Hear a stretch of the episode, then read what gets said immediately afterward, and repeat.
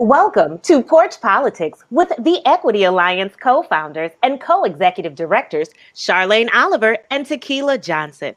Porch Politics is a part of the Tennessee Holler Podcast Network. Learn more about them at tnholler.com or follow the Holler on social media at the TN Holler. The world has always given Black people lemons, but the Equity Alliance is here to bring the sweet tea. Please note, that the statements and sentiments shared are only those of the individuals voicing them and not of the Equity Alliance.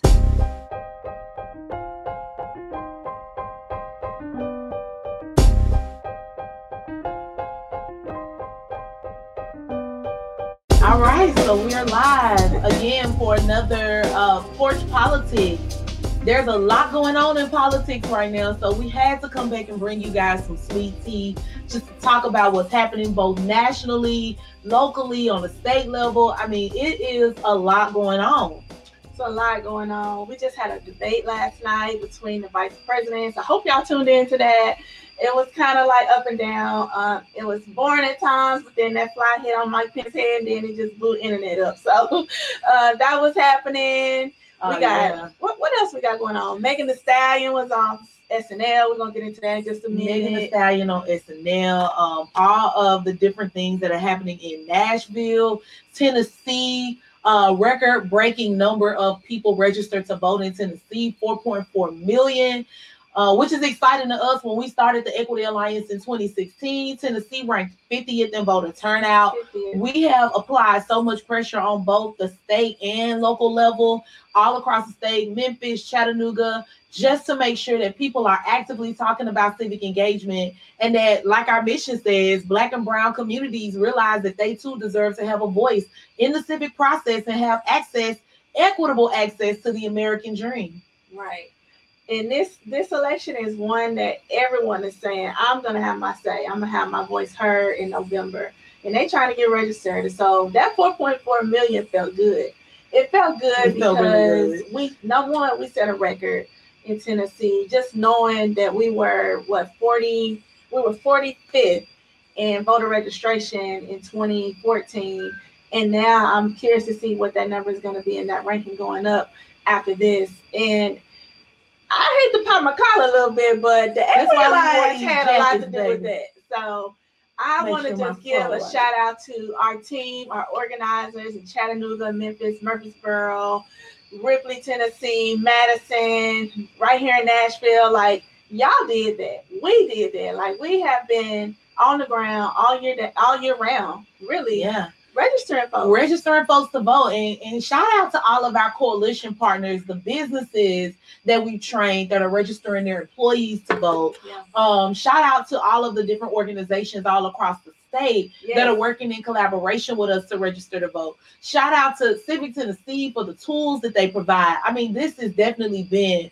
an exciting ride to really, really start to build up the civic momentum in Tennessee, but it's happening. And, and just right. know that, you know, we don't look at voting as being the thing that's going to lead us to liberation, but we definitely know that it's a tool that we have to use if we want to start to dismantle this system, which is what ultimately is going to lead to our liberation. So, you know, the more people register to vote, the more people actually go out to the polls and vote, the more pressure we put on people in those positions that are making decisions about the, the issues that we care about whether that's affordable housing, whether that's policing, whether that's, you know, whatever.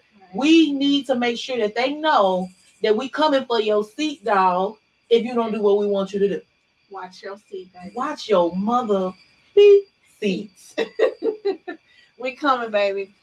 So, yes, we're excited about that. 4.4 million folks. What else? Um, what else happened this week? It's just so much so happening, much y'all. Like y'all. it is so much. Let's talk about all the work that we're doing. You know, oftentimes we get on Porch Politics and we talk about everything that's happening around us, but we don't talk about what's happening within the things that we're doing. Right. And you know, like we said, we wore these jeans, denim jackets today because we gotta pop out collar sometimes. You know, I think one thing that I saw on hey. that debate stage is that people don't understand how much work black women do because oftentimes we sit in the background and do the grunt work right. and let the shiny stuff get everybody's attention. But now we're putting in major work, work. out here Okay. Oh, yeah.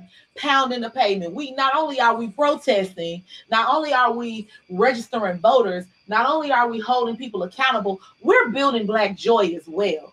We feel like at the cornerstone of our liberation is black joy. And so we got a lot of fun events that center our culture, the black culture, the black experience unapologetically, but that also serve a purpose in terms of our mission of making sure we have access to the American dream. So tell us about some of let's talk about our, our man. I need to pull up my phone because we got a uh, lot going on. So I got my entire life in Memphis this last weekend, y'all, because we were in Memphis. Shout out to all the folks down there in Memphis. Man, we did our Man. I, listen, I'm looking for houses in Memphis. It's so black in Memphis, y'all.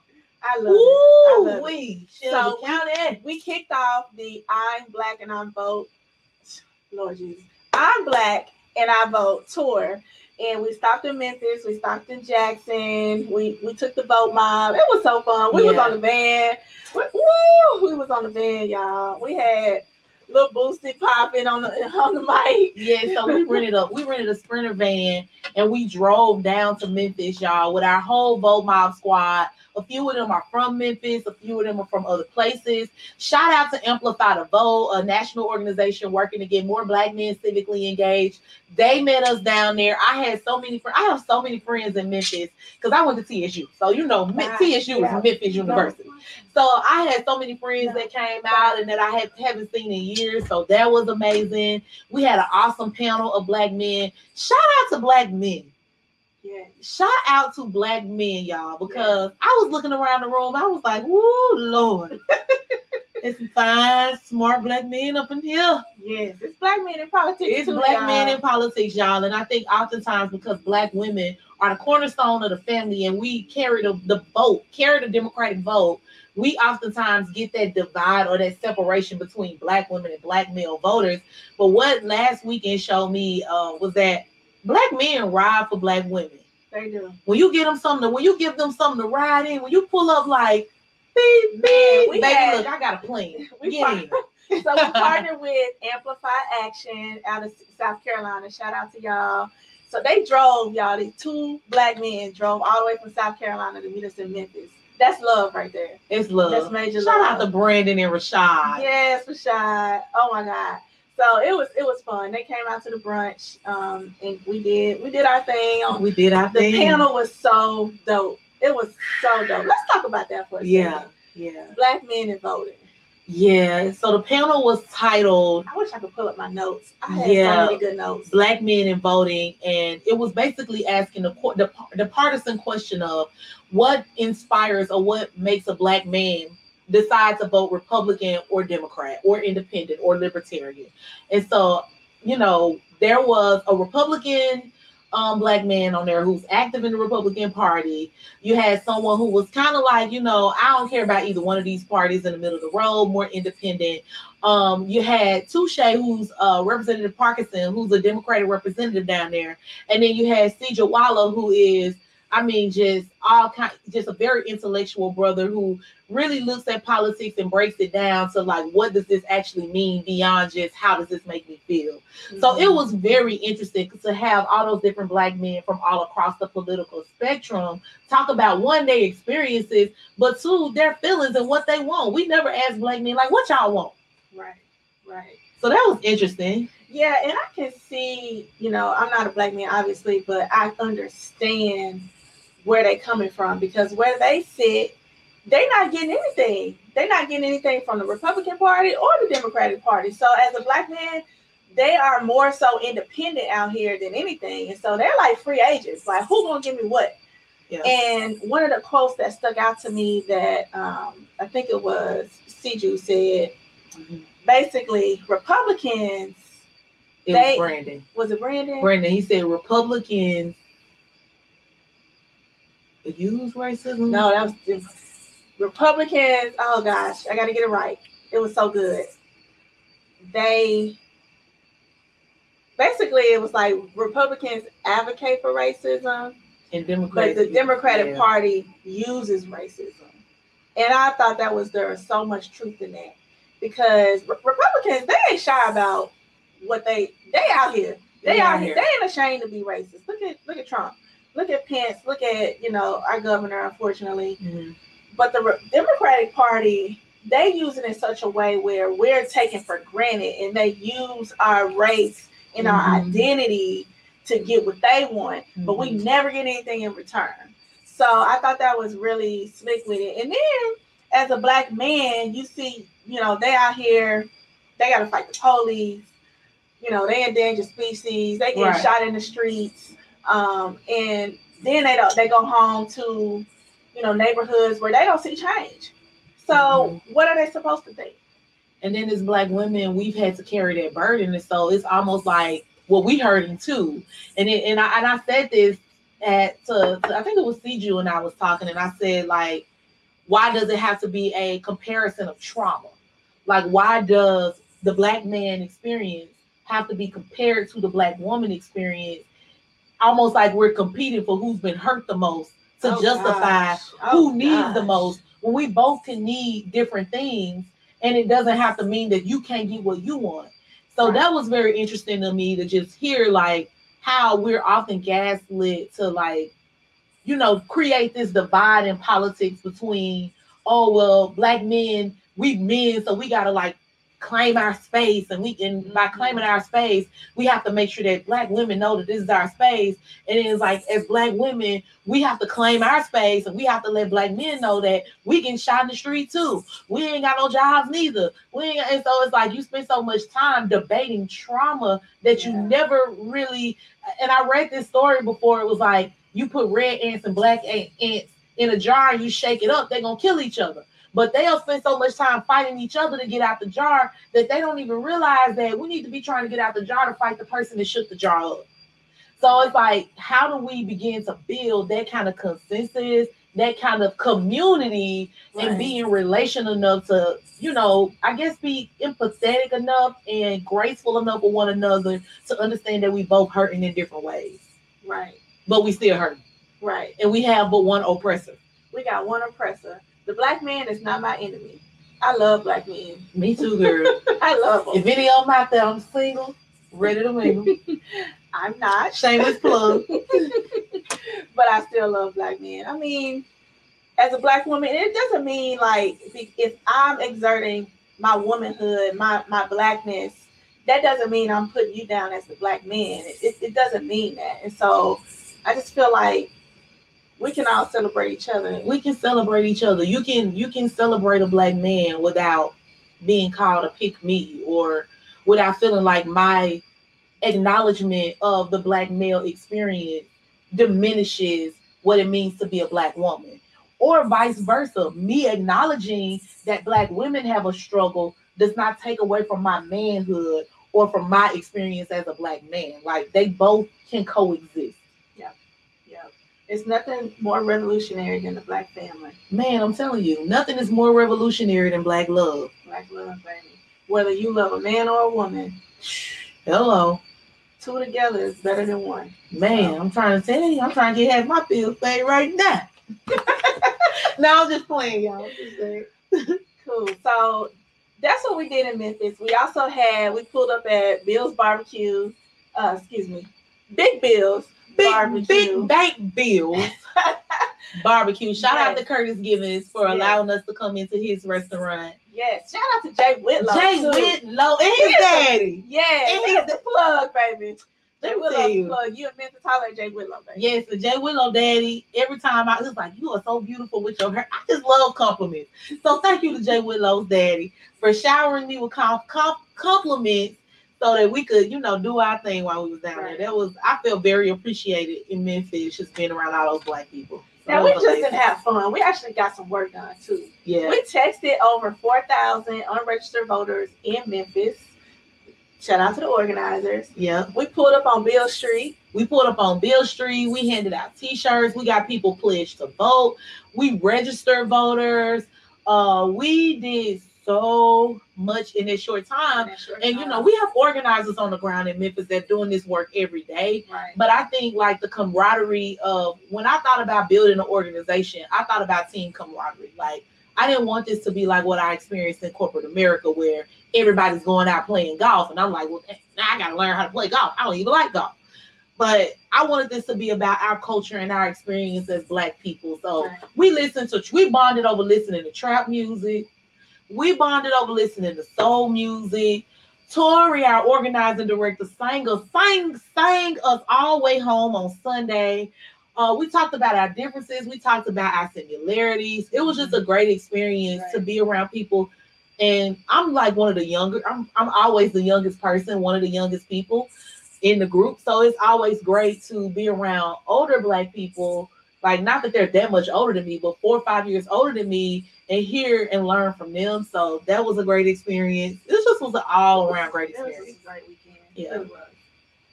Then we went to Lane College. Yep, we went to Lane College on Sunday. Shout out to Sarita Austin. Sarita Austin, y'all. She did a great job planning our brunch in Lane at Lane College. So we spoke to probably the we spoke to the entire football team at Lane Uh-huh. College and all the fraternities and sororities, and we just got them excited about voting. And Yeah. really, we, we tried to connect with them on their level. It's one thing to just talk about, well, we can give you 10 reasons why you need to go vote. That doesn't resonate well with the young folks. We gotta like put it on their level. So Meet them where they are. Meet them where they are. So we had them chanting. I love our little chant. Yeah, shout out to uh the the the great what I call him, the great philosopher Leland Evans, Leland X. Leland X, uh, Young Jeezy Evans. Yes. so if you haven't, check out our Instagram. We Mhm. posted a video of the chant that we did. It's called I'm Black, I Vote. And they don't want no smoke. they don't want no smoke. They don't want They no don't want no smoke. And the day is the oppressors that are out here trying to oppress us, the racists that are trying to oppress us, anybody who is anti-blackness, they don't want no smoke. And we got plenty of them. Yep. So that's the I Black and I, I Vote tour that we kicked off last weekend. Tomorrow, we're going to Chattanooga. So it's the second leg of the tour. We're going to stop there, do a couple of events, and uh, head on back to Nashville uh, and close out the tour. So I'm excited. Yeah, so y'all know I'm from Chattanooga, born in Alton Park Projects, raised in City View, baby. So I'm excited about going to Chattanooga. I'm excited about being in my hometown. I see my mom, obviously, uh, seeing some of my family members, but more so, you know, I think it's like this nostalgic feeling of going home with a purpose. Like I'm not just coming back home like, yo, I'm back, but it's like I'm back and I have something to offer and I have mm-hmm. something to say. So mm-hmm. I'm excited. Chattanooga, gear up. Your girl coming home, baby. Like Usher said, what's up? Holla at your girl.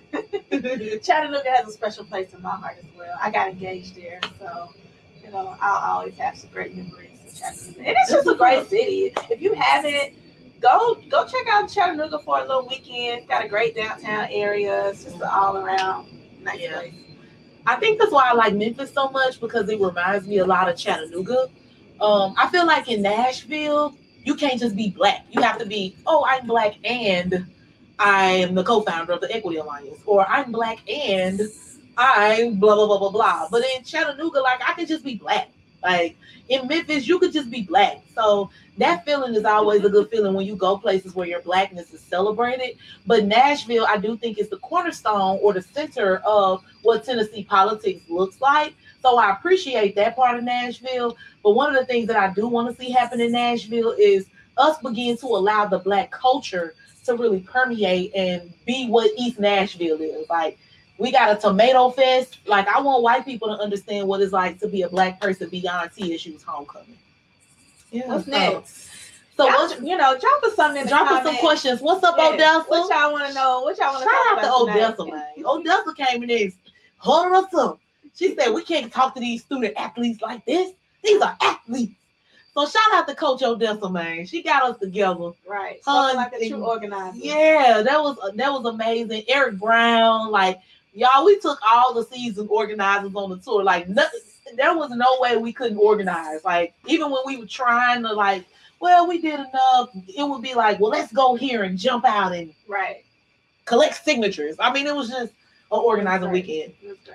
Uh, but what else do we have going on? We have a lot of events this month. Let's talk about our events. Yes, we have a lot of events. Tonight we're doing um, an election protection uh, training. That'll be happening every single week. I think on third um, Wednesday night. Yeah. So if you're interested in making sure that Black people are protected at the polls, check out our election protection team. Amber Akins is over that. Um, we're doing phone banks every week. Yeah. Um, after this weekend, what do we have? Um, Yeah. So we're doing phone banks every week, volunteer orientation twice a week. yes. So if you're still interested, there is still time to get involved with the Equity Alliance, to to make calls, to to you know, text voters, Yeah. We're, help with events. Yeah. We're we're we're always looking for an extra helping hand. uh-huh. And our goal for voter reg this year was 50,000 and we've exceeded that. Our goal for phone calls for the last three months was 60,000. We've exceeded that. Yeah. So we've exceeded our goals. I've had to set new benchmarks. Our organizers are just killing the Killing it, game. our volunteer recruitment goals, like Tamika, shout out to Tamika White, who's been ride or die with us. Like that, the day one. Woo, our volunteer orientation is like through the roof. We're so many people. Thank you to all our dedicated volunteers. Like the voter guide is out. Yes, the voter guide is out. tnvoterguides.com. You can go check that out right now. Uh, if you're Memphis, Chattanooga, or Nashville, we got the voter guide. And I'm excited because we got a new little feature in there. It's a whole like glossary of terms, almost like a little little dictionary. Jargon Yeah. dictionary. Yes. we like to give like we we just don't want you to just feel empty-handed at the polls. We actually want to help you, you know, make the best decision at the polls. So we we don't want to shame you if you don't know what something means. Like we're here to help you and try to walk you through that process. So we're excited about the voter guide. So shout out to Pastor Earl from Up the Vote 901. He just got on there and said, tell you to talk about your hoop game. You funny. Now, Pastor Earl. Hold on now, Pastor. You don't want no smoke now. I used to put them up now. I used to put the three pointers up. You're talking about all city, all state, right here, all star. You know what I'm saying? Girl, you, better, you better stretch before you go out there and talk about some smoke. Don't you play no basketball after this election now. I'm not carrying this I by myself. fool to muscle. Nah, you ain't got no PTO, so don't get out there trying to play no basketball before this election, though. Pastor. Earl. I know. Next time I'm in Memphis, we're gonna do a one-on-one, Pastor. Okay. Bring the olive oil to hold on, to rub it down. That's all I'm Yeah. saying.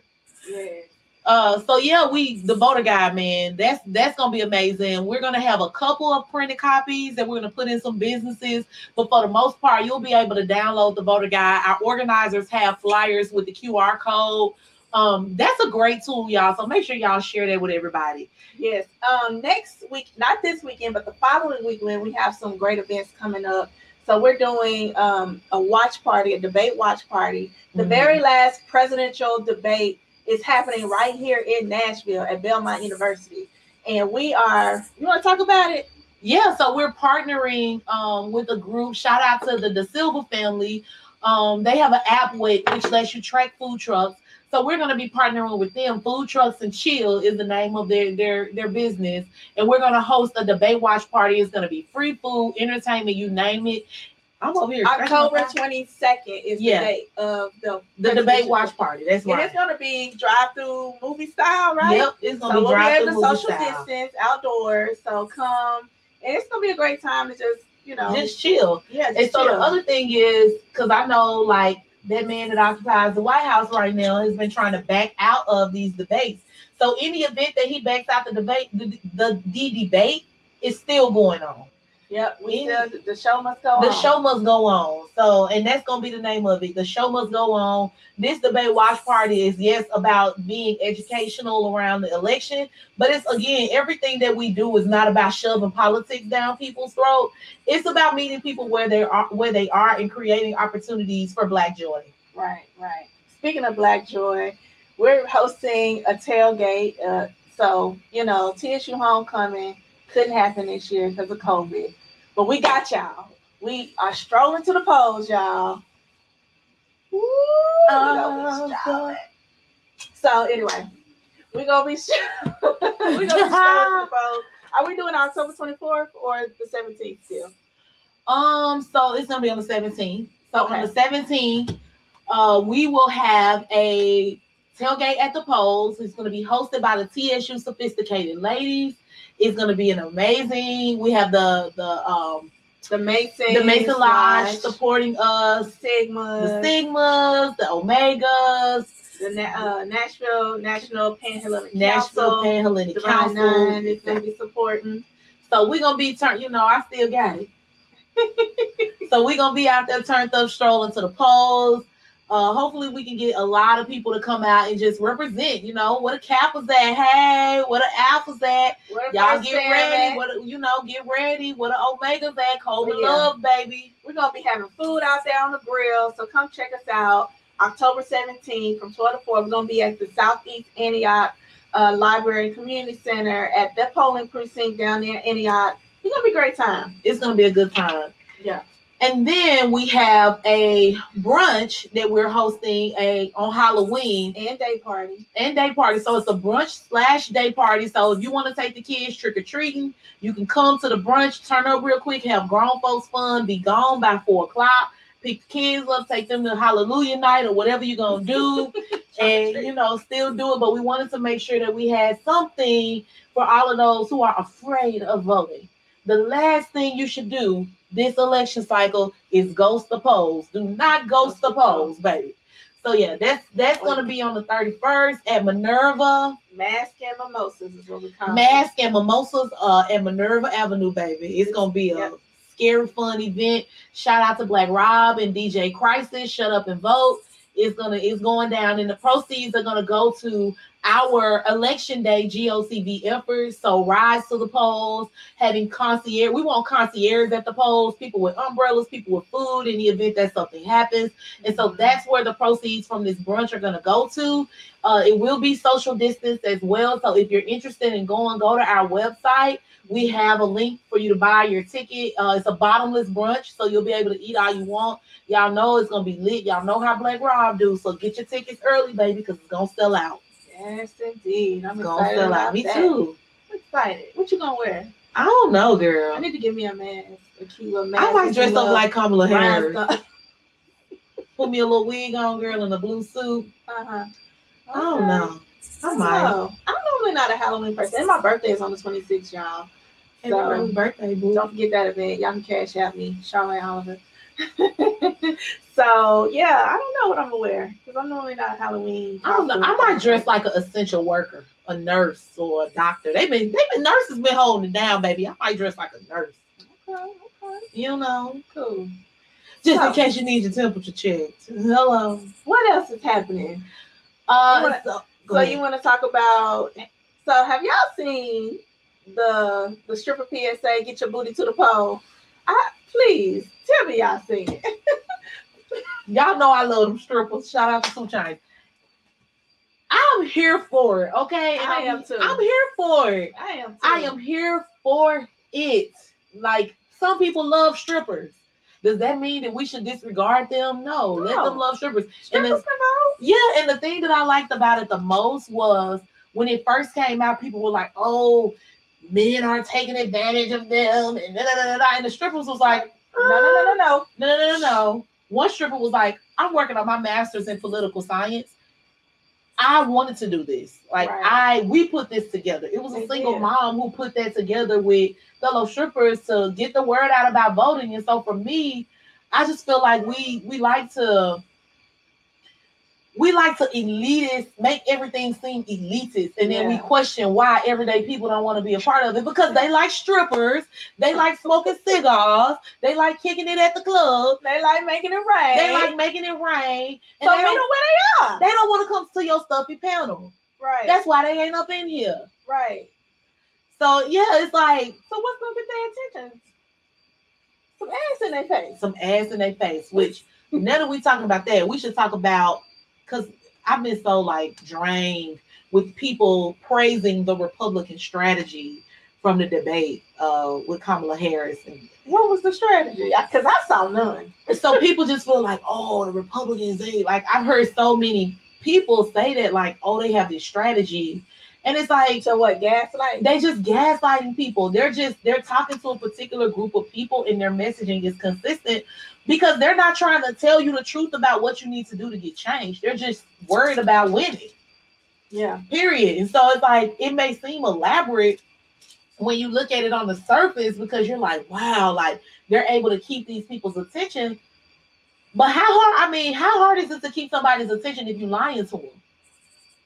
Easy. It's easy to to tell you what I think you want to hear to get you to do what I want you to do. Like that's pimping one on one.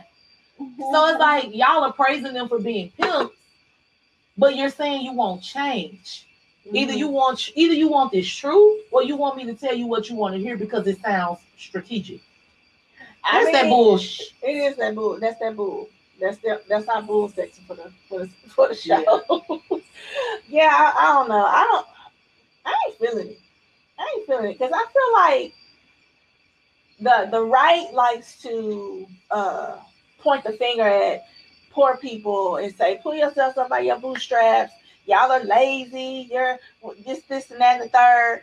But my thing is, y'all are stupid. If, if we're lazy, y'all are stupid and ignorant for falling for this stuff that Yeah. the Republicans are feeding y'all because they using y'all. They using poor white folks. They using everyday white working class people to enrich their pockets for themselves. That's what Trump doing. That's exactly what he's He's doing. been using the presidency to get himself rich and pay off his debt. He don't care about us. He don't care about nothing. He don't care about Republicans. He don't care about nobody. Y'all see what he did when he get in trouble? He throw everybody under the bus. Everybody going under the bus. He driving that mug on 100 miles an hour. And I think a part of it is like people romanticize the villain. Oftentimes, like people love gangster movies. We love the big time drug dealers. movies, We love yeah. all of that because people who are oftentimes viewed in this villain light have this sense of resiliency, like they just don't care. And a lot of times I think people we innately we want to be we want to be the people who don't care what people think and just do it. But that's not reality. Like that is kind of narcissistic. And he, and most people like that are, you know, borderline personality disorder. You know what I'm saying? Like those people probably crazy. You know what I mean? So Speaking of crazy, did you see that article? They tried to kidnap the Michigan governor. Did let me tell you something. Right? Let me fix my throat in case Yeah. any racist people watching and you want to come kidnap a real nigga. Let me tell you something. I ain't mean to say the N word. Sorry, might be some white people watching. Sorry about that. But um, let's keep it real with y'all. You want to try to come? Woo wee, y'all. That was some crazy shit, man. They've been plotting like that never happens to me. We going viral if something happen like that to me. Cause I'm telling you, man, I be I've been working luckily out. they they they caught them before. You know, it's always an informant. It's always an informant. Yeah. Somebody on the inside watching. But So- somebody just snitched them out, Yeah. told them what they was gonna do. They always snitching. Yeah. So Odessa uh, just asked the question. She said, "What do we do if Trump gets reelected?" We do what we've been doing. We've been surviving. You feel me? Like the this is gonna sound bad, y'all, but I'm gonna keep it real with y'all. The one silver lining in everything that's happened in 2020 is white people feel oppressed. like Trump makes white people feel like, oh my God, like this is bad. The pandemic has made white people feel like, oh my God, like we're operating with minimal right now. Like my we're, business we're losing isn't our doing well. rights and we're losing, We're losing. Like, yeah, like revenue we- and we- for once y'all feel like y'all sinking to the bottom. you know, and, and I'm just like, well, Welcome to being black. you almost black. You almost black. You ain't black because you you done had a 400 year head start. So you should have a war chest. But I understand what it feels like to be overlooked. I understand what understand what it feels like to not be heard, to feel like your voice doesn't matter, to feel like you got to do like Kamala and remind somebody that you're speaking when you're speaking. I Mhm. understand what it feels like all too often, too much, too well. But you know, I'm not afraid of Trump getting reelected. I'm afraid of what happens to our democracy if Trump gets reelected. But Yeah. baby, I have made I we don't swam through, you know, deep sea with sharks with no life vest, with no food, landed on the island, had to figure out how to survive. We're gonna be all right. We're resilient. Now that's not an excuse for us to continue to have to operate in this this this mindset or this space, but we're gonna be okay. Right. Is What I do- democracy gonna be okay? No. I, no, Nah. no, no, no. What I do worry about is people's mental and emotional well-being after the election. I, I think back to November 9th, 2016, the day after Trump got elected, and there was this, this massive like what the fuck just happened? I don't think we're gonna have that reaction this time, but I do feel like people are just gonna be like, damn, it, we all voted and it, then nigga still won. And nigga cheated. And, that's the thing. There's yeah. gonna be this defeated mentality, and like we're gonna have to come together. Where where do we put those emotions? How do we channel that that attitude and that trauma? And let's be real, it's, it's gonna be trauma It's gonna be trauma. to to experience another loss and a blow to our democracy and to whatever is going to be coming next. Yeah. So I think we will. We need to think about that the day after the election. Like, what do we do? yeah, what do we do? And, and another thing about that, we may not have a winner on November third on election night. We need to all prepare ourselves that we might not know who the president is, president is going to be because they may contest the election. We might it might be two, three, four days, a week. We don't know. We might even have another you know, Bush Gore um, situation going on that happened in 2000. We don't know. So that's that's real talk. You know, we don't we don't know, and we need to prepare for the worst. But I, I want to stay optimistic. We're gonna what's be all right. But We I gonna will be all right. Yeah, it's it's it's crazy because civic engagement, elections is something that usually doesn't have this much momentum. Mhm. And so we operate in this space on po- in this policy space, in this electoral space. Odessa and stand up Nashville, you guys do too, so you understand. Uh, we do this 24-7. Yeah. And so I think the thing is when no matter what happens, there's gonna be trauma because if Trump wins, people are gonna feel trauma. Like my vote didn't count. If Trump loses and we lose on a congressional level and they don't see policy change, Right. people are going to feel some kind of way. So the best thing to do is not let this momentum die. To Right. begin reaching back out to the people, which is why it's very important that when you are doing election work around an election, whether it's registering voters or whatever, you team up with people who do this year round. Right. Because what happens after the presidential is people slack off and they'll be like, okay, we did our voter reg Trump out of there. And then when it comes time for us to elect Congress or to elect the state senators, Yeah. people are turnout is low. And you have organizations that like the Equity Alliance who don't have the capacity because the money to invest in black led organizations that do what we do is power building work is very minimal. And so the momentum dies, people drop off, then it, it is just a cycle that keeps happening. No, we don't need temporary political people. Like if you're gonna be politically engaged, then you have to stay politically engaged for the judges' races, for the, the state senators, for the US senators, for Congress. Like you gotta be US House Representatives, State House. I mean, you gotta, I mean, all the way down to the county clerk, you gotta be engaged because all of those things, all of those elections have consequences. And sometimes those consequences can be good. You can get somebody in the Senate that understands that we need to restructure how we spend money in the state. Because the reality is a lot of the issues that we care about as black people aren't even decided on as by the president. Most of them come from that, it, you know, the the Congress and the and the state senators. So I don't know. I, I feel like we gotta really get people to see beyond just the president. And that's Right. hard. It's gonna take all of us working together, which is hard. And I think that like Siju, that's what Siju said that was very good at the panel. Is that unity? We always preach unity for black people, but there is no standard of unity because we don't have like a consensus. So there is no we. Yeah. But I think that one of the, especially when you do electoral politics, because electoral politics can seem, like I said, elitist. It could seem very separative, separative, and so people are more inclined to focus on issues. Like that's what people care about because that's what's impacting them. They care about, you know what I'm saying, police violence because they they see that every day in their life. But what ends up happening is the issue never connects to the policy that controls the issue. And so if if I'm out here and I'm fighting police violence, but I'm not talking to and sharing the information with the people who are in the electoral space, sometimes that message gets gets missed. Yeah. Yeah. One thing I know, if history has told us anything, is that our change and liberation is not going to come through the government or through voting. It's come, it, it- it's from the people. Right. When the people rise up, when the people decide to move, that's when change happens. When pressure pressure is applied, that's when change happens.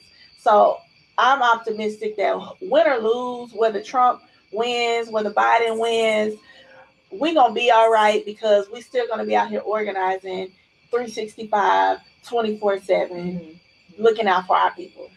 Yeah, I think sometimes people see us working around voting and they think that that is we think that's the answer. Yeah. And I'm like, no, we don't think that's the answer. Like, if if this situation, if black liberation was an engine, voting is just the car, the thing to jack the car up. It's just another way of applying pressure. Mm-hmm. We don't look at voting as the end all be all, or like, oh, if we all just go to the polls and vote, police will stop killing people, or if we just go to the polls and vote, we'll have a livable wage, or we'll have health care, or we'll have access to money, or no, voting is just one tool in a toolbox full of tools. Yeah. Yeah. So it's the one tool that we see as a very effective way to apply pressure. And if you really think about it, what do white people do? When white, when anytime you've seen some real change happen in America where they altered the Constitution, what did it come from? The things that the Equity Alliance focus on: money and political power. Money moves, folks. Money. Let me tell you something, baby. Money Get moves. people in their pockets, Sock it to the pocket. get their attention. Sock it to the pocket. So for us, like I said, our work happens at that intersection of economic empowerment and justice and political power. So economic power and political power, they clash, and that's where the Equity Alliance exists. I think that's a good uh Yeah, we ain't talking about Saturday Night Live, though. oh, you to talk about it? How much time do we have? We still got 15 more minutes. Oh, we tired, y'all. Look, we've been working our ass off. Like for real. I, I mean, we've been working our ass off. I mean, not just in public. Like it's hard when you are a public facing person and people know you. I went to walk on the trail and this lady like wants to take a picture of me. She was like, "Oh my God, you're Tequila!" And I was like, "What's up?" That was so weird for me because I was just I'm just a chick from Chattanooga from the hood, like just trying to make a change. I don't even think about myself that way, me but I'm either. learning to start to though. Yeah, I don't think of myself like that either. And I have to be more conscious of like not leaving the house looking busted because people do want to take pictures and they'll see you in the store and Yeah, you can't be looking busted and taking no pictures. So like like some Equity Alliance, girls, they be busted off camera. it be real. The struggle is real, y'all. But um, yeah. So Megan Thee Stallion, SNL, SNL stands for Saturday Night Live, came back last Saturday and she performed. And if you haven't checked it out, check it out on uh, YouTube. She did this powerful performance. She performed uh, her hit song "Savage," but at the end was a little treat. yeah. She had a message for Daniel Cameron, the uh, prosecutor from Kentucky who chose not to uh, indict the officers who killed Breonna Taylor. And so we, that was that was a powerful message about protecting the black woman, but also we got to protect our black men out here as well. So I, I loved it. I loved it too. And shout out to um the goddess Tamika Mallory, uh, Yeah. black activist. Um, I, I'm in a I'm in a fellowship with one of her co-founders, Linda Sarsour, and one of the things that I really love about Linda is we had an issue in the fellowship, and one of the girls, a black girl, was not being heard. And Linda, who is a, a Muslim woman, a Palestinian woman, she spoke up for this this girl in a way that, and all of these people, I'm the only person from the South. So these are all like big name people, and then it's me from the South. Not that I'm not a big name, but you get what I'm saying. And she spoke up for this girl in a way that I've never seen a non-black person do. And it just made me have so much respect for her. And I started following her on social media, and we followed each other on social media. And I started following Tamika because I saw, and she gave sh- clout to Tamika like, I learned this from being around Tamika, and I followed her for the last year. And I just, you know, I love the way that she's unapologetic about how she speaks truth to power, but in the same sense, she's not this activist that's out here like with the biggest afro, throwing up the fist. Like she she can do that, but you'll see her with her braids down to her butt. You'll see her with her weave. She'll come out in essence with her tailored suit and her red lipstick. And if y'all know me, you know that I'm somebody that I'll do all kind of stuff with my hair. I'm very into fashion. I'm very into looking good and feeling good. Like that's the project kid in me. You know what I'm saying? We're not coming outside busted. And so I don't know. It just makes me feel like in this activist space, people portray that you have to have this certain image, and it has to be this rugged, almost like privileged in the sense, but you know, kind of like I don't know. It's like this overly woke narrative.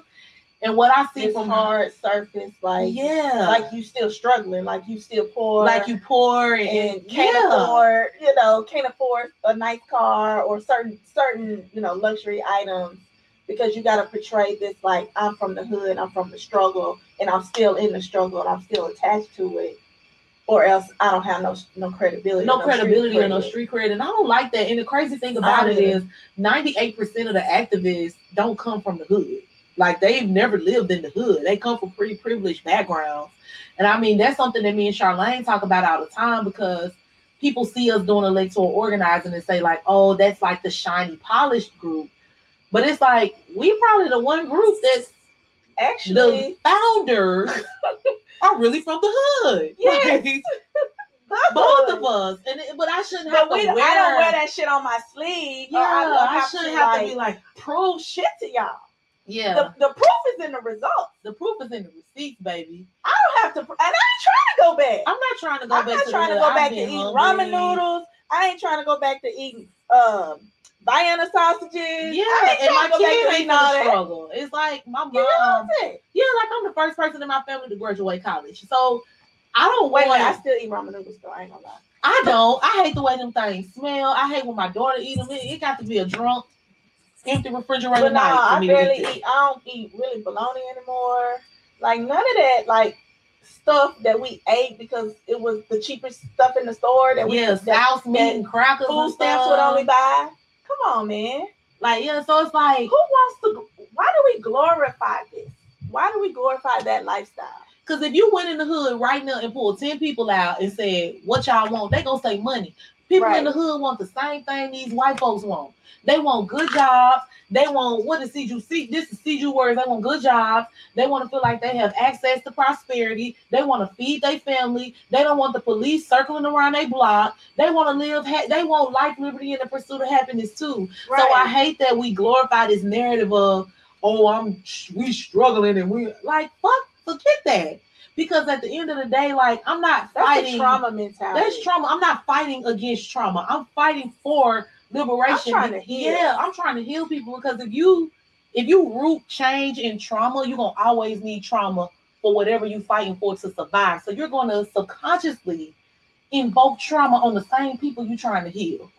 Like, nah. I see it way too much happening in Nashville. Oh God, white people are worse with it too. They they'll tell you they want something, and then it's like actually they want you to like have some poor black people come and fucking bojangle for them. Like I'm not gonna do that. I'm not gonna. I'm not gonna No. put my story out there just for you to hand me a, a donation.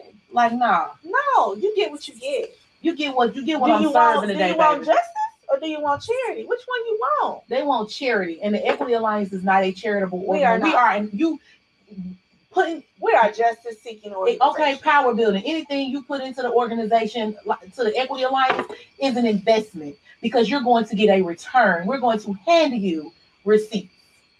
Hello. Three things we produce: results, receipts, and return on your investment. Hello. Oh, girl, that's it right there. I'm gonna tweet that out tomorrow. Check Yes, out. tag me, girl. that is it. That's gonna go viral. But Mhm. yeah, so it's just so much we could talk about, y'all. I don't want to keep talking about like all these different traumas, but I do think that after this, I've been in conversations with with several uh, foundations about because there's this notion of collective impact. Yeah. And for those of you all who don't know, that means black people working together. And what ends up happening is they don't threw all of us like like Jay Z said, crabs don't belong in a goddamn barrel. So of course we snapping at each other, but they threw us in a barrel, threw some food in there, and said, "Now y'all figure out how to get out." Instead of allowing us to be in our natural habitat, and then they come and say, "Y'all need to produce collective impact work." And what ends up happening is we have never had the time to one sit with our own internal trauma because Yeah. most of us come to this work with some experienced trauma that led us to this work. Yep. So we still trying to heal from that. Most of us don't have, you know, the equity alliance ain't playing. Our staff has insurance, but most of us don't have access to therapy. We don't have insurance. We don't have a livable wage to provide the, what we need. So we're still dealing with that. And then We we pay a livable wage. yeah, Everyone on our team, we don't pay anything under fifteen dollars an hour. Even our paid canvassers, we start at fifteen dollars yeah, hour. they got said we practice what we preach and we live out our values through that. Yeah, we That's what we don't talk about enough is like how we run the business of the organization and living out our values. We'll talk about that mm-hmm. another day, but that's yeah, we could- that's the money talk we said we was gonna have. thing. Yeah, so they and then they they want us to collectively work together, but we've never had a space to be in community. We've never had a space to be in relationship with one another. And like I said, most of the time, people who are fighting for people are broken. I mean, most people are broke. Most black people are broken. And so you try to put a whole bunch of broken people together Yeah. and expect us to work together, and we're breaking each other even more. And so that's something that I'm passionate about. projecting our insecurities. on Yeah, like. I'm really passionate about that. Like I, I another thing about me is I have a master's in therapy. So I'm very like emotionally, very emotionally in tune. Like I'm very emotionally comfortable and, and you know, secure and stable. And, and one of the things that I think needs to happen is we need to be able to have a space where black activists, black leaders can come together and just be in community with each other. Like let's just and not competition. and yeah, like, but but it's not our fault that we're in competition. Like, I, it's not our fault that we don't, we're not able to effectively work together because the people around us, white organizations, have created that competition by cherry picking. yeah. So it's like, you know, what'll happen is you'll have a big white group that'll come in and say, "Oh, we can help Black people build collective impact. Give us the ten million dollars. We're gonna get the Equity Alliance over here and give them five hundred thousand. We're gonna get this Black group and give them two hundred thousand. We're gonna get this Black group and give them fifty thousand. And they end up keeping the most, and their organization sustained. And And we we doing all the work. we're doing all the work. And we ain't even fighting over the crumbs on the ground. We fighting over the crumbs on the knife that they use to cut the pie with. And so I feel like the only way that we can overcome that is for us to actually like it's not a big deal, but to just spend time in community with each other, like get to know each other outside of the work. outside of the work. Like, what do what do you like- like? Yeah, I feel like people like to look at my profile, my Facebook, and my Twitter, and think they know me, Yeah, but you you don't really know. like and we, I I'm guilty like, of that too. We I feel like I get that, yeah. misunderstood a lot um, Yeah. based off this perception, and like we just need to get to know each other out offline. Like Yeah. let's get back to like true, genuine relationship building and community. Yeah, and we've been doing that. We've been building relationships, especially in the electoral space. Like all of, I can say one thing: like the people who do the electoral organizing work, for the most part, we have come together.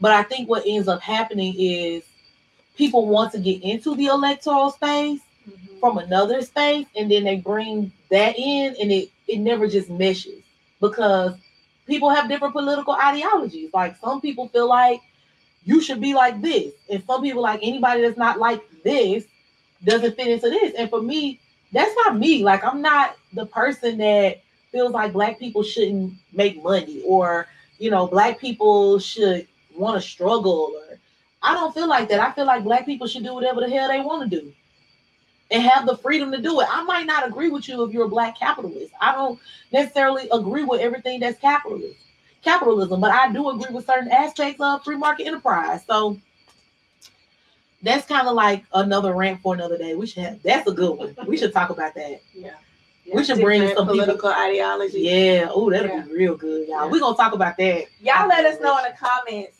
what y'all want us to talk about, some topics y'all want to get into. This is a two-way street, so let us know. Let's talk. Let's chat it up, and we'll respond in the comments. And we'll maybe you'll see your uh, topic on a, a future episode. Mhm. So, Yeah, and we're always looking to bring people on the porch too. So Yep. yep.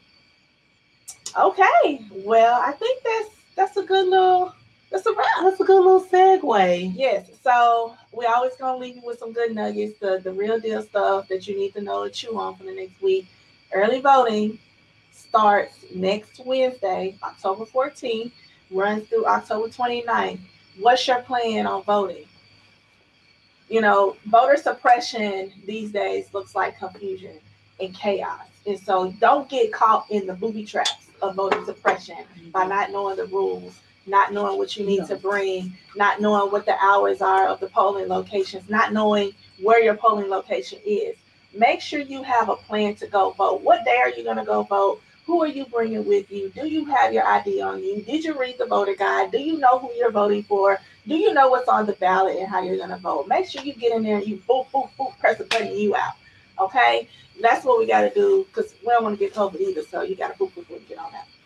So October 14th through the 29th, make sure you do that. Request your ballot by the 27th if you're going to mail in vote. And then November 3rd is the election. So Yep. check us out, share our events, follow us on Facebook, Twitter, Instagram. We out here, y'all. We in these streets, baby. That's a wrap. Y'all have a great week. We'll see you.